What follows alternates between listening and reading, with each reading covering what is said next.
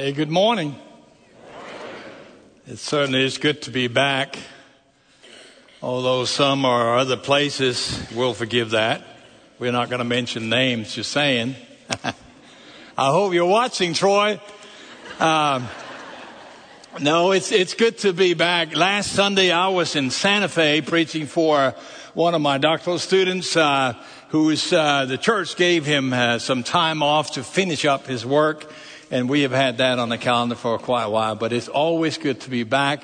It was a great reminder when I'm there, I'm, I'm sending greetings from, from Louisville, and I'm sure, uh, you know, they would have wanted me if I had asked them to bring greetings to you here. It's, I grew up in a place where where Baptists especially, but Christians, uh, generally speaking, were few and far between. So when we were on vacation and we were driving around and, and we were there, we would not miss Sunday, regardless of whether we were in Spain or in Germany or in Italy or wherever, you know, the road took us, which you were thinking that's so sorry. We were just driving down the road.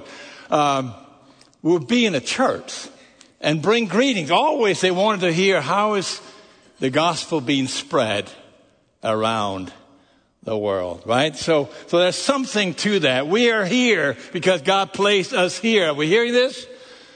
And there are Christians that are placed in other places with the same message, the same call, the same mission from God, that they're to be His messengers.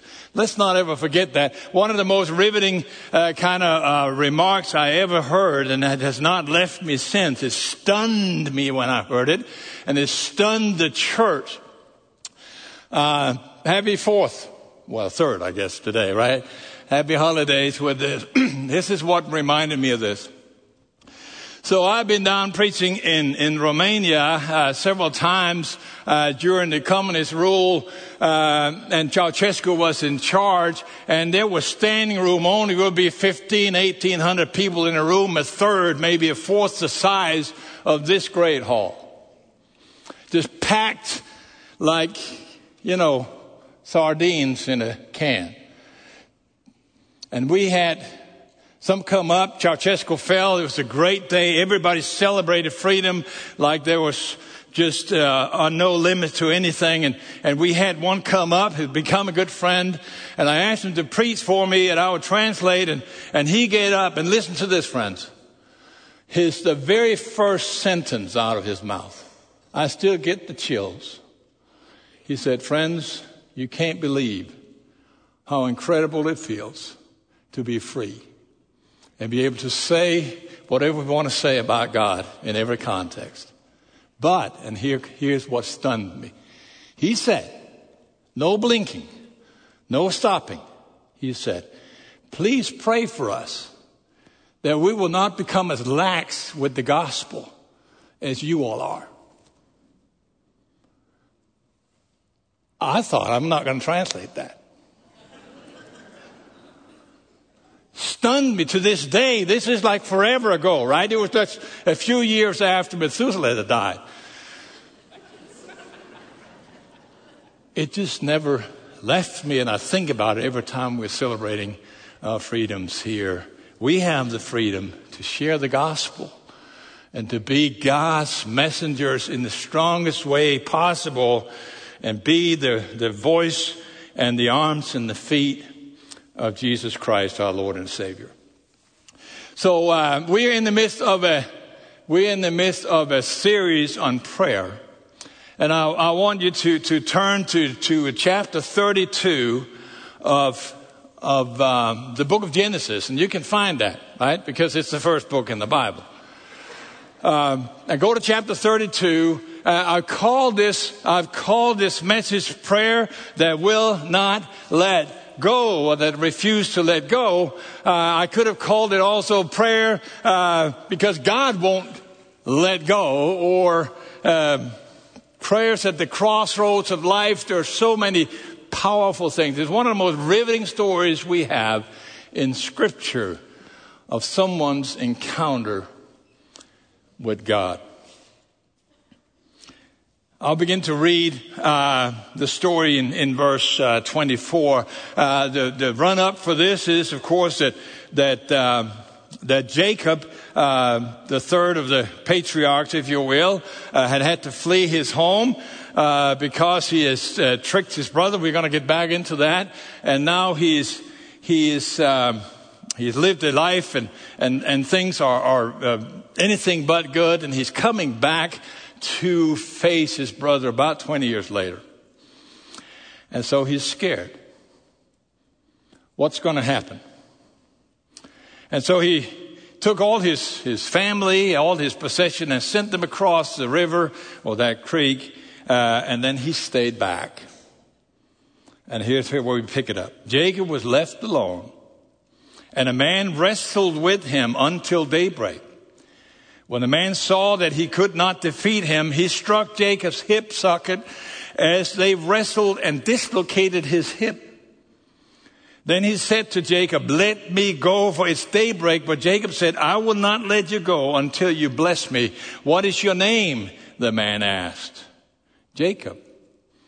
He replied, your name will no longer be Jacob, he said. It will be Israel because you have struggled with God and with men and have prevailed. Then Jacob asked him, please tell, you, tell me your name. But he answered, why do you ask my name? And he blessed him right there. And Jacob then named the place Peniel, for I've seen God face to face, he said, yet my life has been spared. The sun shone on him as he passed by Peniel, limping because of his hip. That is why still today the Israelites do not eat thigh muscle that is uh, at the hip socket because he struck Jacob's hip socket at the thigh muscle. You know, this story about Jacob is a story about a man whose life has been filled with difficulties from the first get go. But a man also who in the midst of his life has been stopped by God himself and he had everything changed. And I want you to see from even the beginning here that life change is hard. It is not easy. It's difficult. Different things are going to happen and you struggle and wrestle with the changes that God is calling on our lives.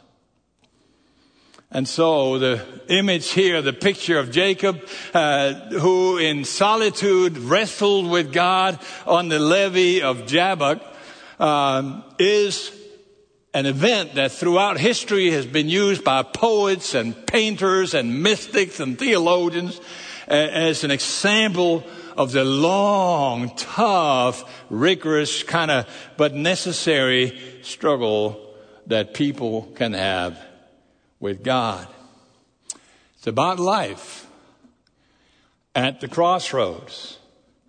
It's about these defining moments in life. You know what I'm talking about? These moments that grant identity, these moments that change the projection of your thinking and of your life and your actions, these pivotal moments in life. Now, there are three immediate difficulties that we find, obviously, when you read this text. We can't skip over that, obviously. So when, when you read it first and you're thinking, if God Almighty is God Almighty and, and, and Jacob is nothing but just kind of a weak a creation, right? A, a mere human being, why are they wrestling? He should just be overcome like nothing.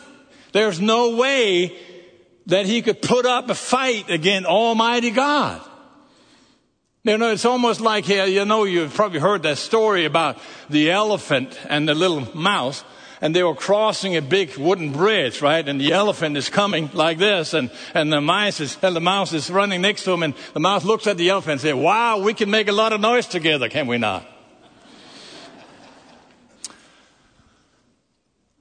There's something there we need to, to look at. The, the other thing that we, we notice when we look at this here is that it's really not talking about Jacob wrestling with God any more than it's talking about God wrestling with Jacob. The wrestle match, if you will, or the struggle is initiated and concluded by God if you look closely at the text. And then the third thing that, that kind of jumps uh, up at you is that this is a wrestling match. It is not a boxing fight, right? If, if you're just striking someone, you can either uh, be strike back or you can run away, depending on you know uh, your chances, I guess, right? But if you're in a wrestling match, and some of you have seen these Olympic wrestling matches where, and they're in pictures all the time when they're trying to depict uh, this very uh, event right here by, by painters throughout history, that these are, are wrestling, they are held together and you have no chance. The only chance to, to escape is to either kind of wrestle yourself out of their grip or wrestle them to the ground and hold them down. There are only two options right there. So, the real question, friends, when you look at this event is why would God wrestle with Jacob? How are we going to understand that imagery of God reducing himself to the size of Jacob? What we have here is a picture of, of Jacob's lifelong struggle with God and with life and with reality. And it's a picture of God who refuses to let go of the promise he has given to Jacob. But also a picture of someone that, that he can't bring that promise to fruition until James's life has been changed. All the way through, J- J- I said James, I meant Jacob. Uh, all the way through Jacob's life. In spite of incredible material success, life has been a downward spiral, further and further down. And we're going to look at that in just a second. But from this moment, this life changing encounter with God, everything changes and from being a downward spiral is now an upward spiral. Things were great. God does not let go of his promises. That was true then. And friend, that is true now. And if you're listening from someplace, whether you're at home or whether you're on vacation someplace and you're listening in or you hear this later on, that is always the case. God does not let go of the blessings and the promises that He has given. So we look back at this story of the patriarch Jacob. He's born in Hebron. That's not down the street here, Hebron Parkway, right? Born in Hebron. And he came out of his mother's womb as the second of two twins. Rebecca, his mother, has felt in her womb all the way through her pregnancy an extraordinarily kind of violent movement in her womb. It was as if the two children in the womb were having a fight inside of her. And then God spoke to her. And he said, there are two people in your womb. Two peoples, two people groups, if you will, in your room, in your womb. And one shall be stronger than the other. And the younger shall rule over the older, or the older shall serve the younger. And so, when the two boys were born.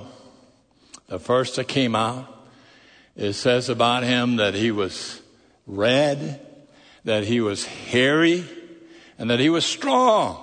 And so they called him Esau, which means strong. Which means, which means hairy, sorry. Call him Esau, which means hairy.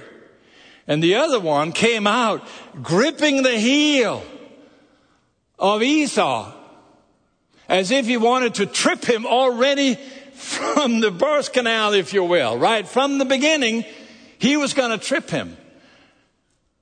And they called him Jacob, which means the swindler, the deceiver, the one who takes for himself that which rightfully belongs to someone else, someone of a strange name to give you a child, yes? I don't recommend it, I'm just saying. And yet, it was a descriptive name for what was going to characterize Jacob's life until this moment. In fact, it became such an incarnate kind of part of who he was, Jacob, that when Jeremiah, more than a thousand years later, prophesies, he uses that name like as a nickname, like as a smear word, like a reproach. He says, don't trust your brother. See, look at it in chapter 9 of, of Jeremiah. He is always like a what? Deceiving Jacob. Now we know the term today of a, of a doubting Thomas right out of the New Testament, right? Back then the line was, you were a deceiving Jacob. Jacob's identity was that of a deceiver. He was all about himself. Nothing mattered other than himself and his own benefit, if you will. The only rescue for Jacob, the only salvation for Jacob, if you will, was God's promises. And they were spoken loudly even to his mother before he was born, as we just mentioned. They were spoken again to Jacob strongly when he later on had a dream right in the midst of his escape from his home. And we're going to get back to that. And then when he saw that, that heaven opened and the ladder was there and the angels descended up and down. And then they were repeated again and again and again as, as Jacob worked as an immigrant in a foreign country for his mother's brother or his uncle Laban. God's promises continue to reach out also to us. You can't escape them no matter where you go, no matter how far you try to run. God does not stop trying to reach you and to have you hear his promises and trust that he will do what he says. But notice, friends, as we're talking about prayer and, and how to react to all this, notice how Jacob receives these promises. After the dream, that you, all those of you who don't remember the story, read about it in chapter 28 of Genesis, right? He, he has escaped because he has tricked uh, his brother Esau, cheated him out of his, his first, uh, his right as a firstborn. And he had to get out. And as he gets out, he, he stops it not for the night. He, he makes a kind of a bed using a, a big rock there that later becomes an altar. And as he's there on that rock, he has this vision and this dream where he sees heaven opens and, and angels, as I mentioned, are descending and, and ascending up and down and he sees directly from God. And then he hears these amazing words that are just identical to the promise that God had given his grandfather, Abraham. I can read them for you if, if you want to hear it just straight up. He says simply to them directly, that you are chosen.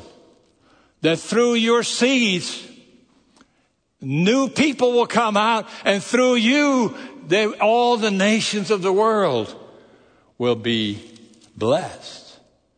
Don't miss this. And this is overwhelming for Jacob. Incredible. And it was such a powerful event that, that, that he, he erected an altar that morning right in this place and he called it Beth El, the house of God or the place of God. And that's why also today, wherever you go, you will see churches called Bethel or you will see little kind of mission houses and all that called Bethel, the place or the house of God. But here's what is so incredible. No sooner has God given that promise to Jacob until he responds with an if. The last thing you anticipate, God says, all of this will happen. This is my promise to you, exactly like I promised Abraham. And then the response is, well, if I can trust you. Look at it, chapter 28 and verse 20. If this, if this, if it really happens, well, then I will do these things. I wonder, have you ever been there? You heard God's promise. You know that He's speaking to you. But, hmm, what if? I don't know that I can really trust this. That's what we notice how J- Jacob is receiving these promises. See, when you receive a promise with doubt, it's not completely understandable, uh, it's not completely impossible to understand. Because uh, not only can they be affirming, they can be terrifying. Great, grand promises from God can be terrifying. They will flat change your life. And that can be terrifying if you notice God never ever says, I promise you, you're great. He never says, I promise you, I'm not going to change anything in your life. You're just wonderful as you are. He never says that.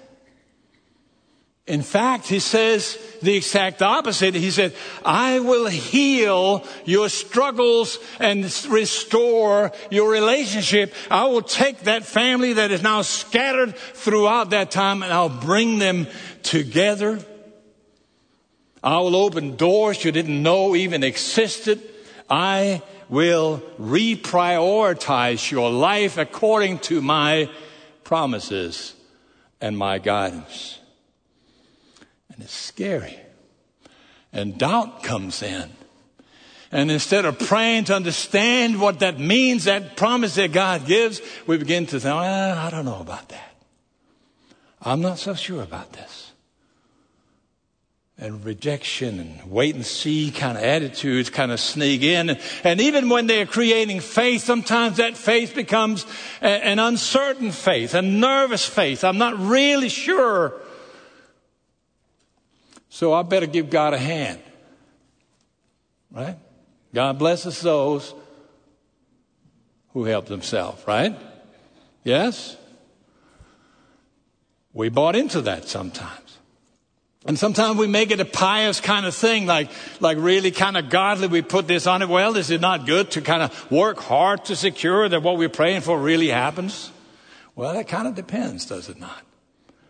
Depends we work because we really trust God, or we work because we want to make sure that what we want is accomplished, even in the name of Jesus. Are you hearing what the text is saying here? There's a great amount of, of Christian activity that is built exactly on a trust in God's promises. And that's what we want to see. But there are also activity that, that originates from a lack of trust in God. You know, Spurgeon, the great Victorian preacher uh, in, in Britain, one of the greatest preachers that this world has, has seen outside of the biblical kind of characters. And he said, We are not in the business of defending God. God is in the business of defending us. So may I just say this? as you pray through these promises that are on your life, trust God. Rest on His faithfulness. You know, with, with Jacob, there seemed to be no real trust. He was going to work it to his advantage. The end justified whatever means, even to the point that you can go back and read about this in chapter 30 of Genesis when you come home. You see, he even made use of pagan rituals, superstitious nonsense to get his way and have a greater group of sheep and goats than his uncle Laban.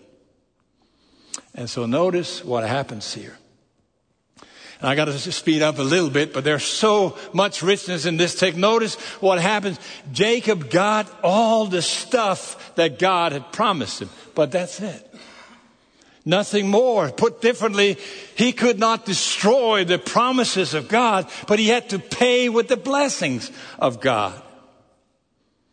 He got his stuff. Okay, we, we know that a little bit. We kind of use that when people are saying something about, oh, it's nice, or, you know, pointing to some of the things that we, we have, and we go, oh, yeah, we're so blessed. But don't confuse blessing with stuff. He had no peace. His family life was hanging by the threads. He could, should always look over his shoulder wherever he went because everywhere he went, he had created enemies. He had nothing other than the stuff that belonged to the blessing of God. He had to live without the fellowship and the presence of God. And because of this, nothing but lack of peace and greed and confusion and fear and uncertainty kind of came his way. You know, it's, it's actually possible to have success without significance, to have prosperity without priority, to have influence without impact, and to have achievement without authority. You know, the things that can be counted are often the very things that don't count. You hear that? The things that can be counted are very often the things that don't count on what really matters. So he met God here at the crossroads. Everything that he had created had created difficulties for himself. And now he is in the situation. At least 20 years has passed since he had to leave his home, and now he was on that bank of Jabbok, ready to cross the other side. And darkness overwhelmed him what happened? Did he just decide out of desperation? I, I better pray. You know, I, I got to have God's help here. I have no idea how to do this. He may kill me. I'm not sure what's going on. I'm going to pray through. So I'm going to give it many hours. Is that good? Well, it is if the many hours have to do with waiting on God and listening to Him and hoping and praying and asking God would you let me know how I am to understand and interpret what's going on at this moment? Please speak to me. But it's quite a different thing if he just keeps begging on God, God, do this for me. I want you to do this for me. I had an, um, an older lady, um, I think that's a kind way of saying it, uh, in our church overseas many, many, many years ago who came to me, and she was somewhat of a matriarch, a, a, real prayer warrior in so many ways. And she came to me and said, Pastor, I'm not sure uh, God listens to me anymore. I said, What's going on? And, and she said, I have prayed for this thing uh, for so long. I spent at least an hour a day, probably more. And I fasted for weeks on end to really beg God to do this for me. But it seems like He doesn't care. And I'm saying, surely you don't think that you can bribe God with fasting and long prayers. You cannot force God. We're not in the business of trying to get God to do our will. Rather, we need to seek to do His will. That's what prayer is. Not when we get Him to do our will, but that we try to understand what His will is. One of the greatest examples we have of that is probably in Daniel chapter 10. If you go to that book and Daniel, it says about Daniel that he was completely distraught and full of grief because of what has happened to his people. And so he prays to God for 21 days and nothing seems to happen. But there's no indication that he was trying to bend God to his will by this. In fact, it says the opposite. In verse 12 uh, of chapter 10, God comes to him and he says, Don't be afraid, Daniel. For from the first day that you pursued to understand, do you hear this? From the first day that you pursued to understand and to humble yourself before your God, your prayers were heard and I have come because of your prayers. And then after that follows an explanation of why it had taken the 21 days or the three weeks. I hope you see the difference. It was the presence of God that called forth his prayer as opposed to trying to just force God's presence through your prayer.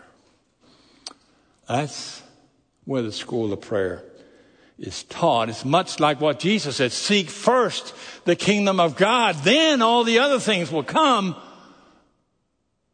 Paul says the same thing in Galatians chapter 5 when he lists out all these deeds of the flesh, all these many things that are vices. The opposite of that is not a long thing of things that are virtues. Rather, it's one fruit the fruit of the Spirit that which flows from a presence of God, that which flows from you drawing close to God. From there comes love and joy and peace and so on. Don't miss this. Prayer is at the center of all things. We get emotional about things. That's human. We are kind of an emotional bunch, are we not? Yes? But prayer does not depend on that. In fact, maturity is never evidenced any stronger than when they are able to direct your emotions. It's immaturity to not be able to do that. You know, a little kid comes and asks you something and you say no and they just throw a fit. Immaturity. Maturity is when you feel like that but you're not going to let it run away with you because you know better. And you're able to direct your emotions that they may be used for the purposes of God. So notice what happens here. Jacob is at the crossroads. He wrestled with God because he did not have any choice. God would not let him alone. And so Jacob wins. Not by conquering God, but by being conquered by God. And it marked the rest of his life.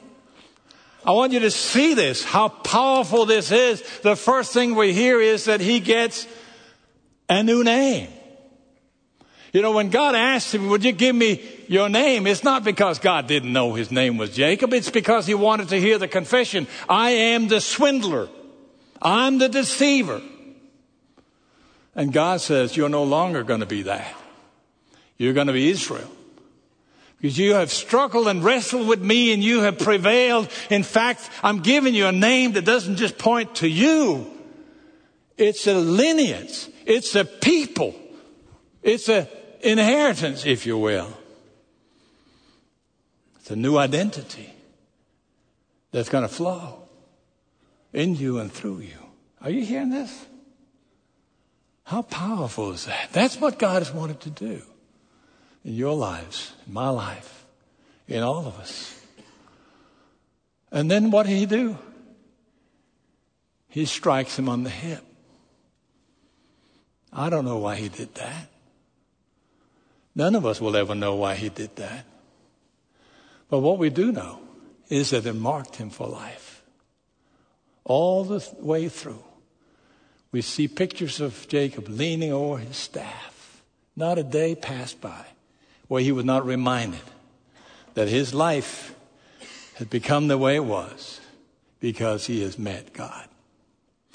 When, when the book of Hebrews even ends with a description in chapter 11 about the death of Jacob, that whole scene is powerful. Talks about the very same thing. He says, when he was on his deathbed, he blessed the sons of Joseph and he worshiped what?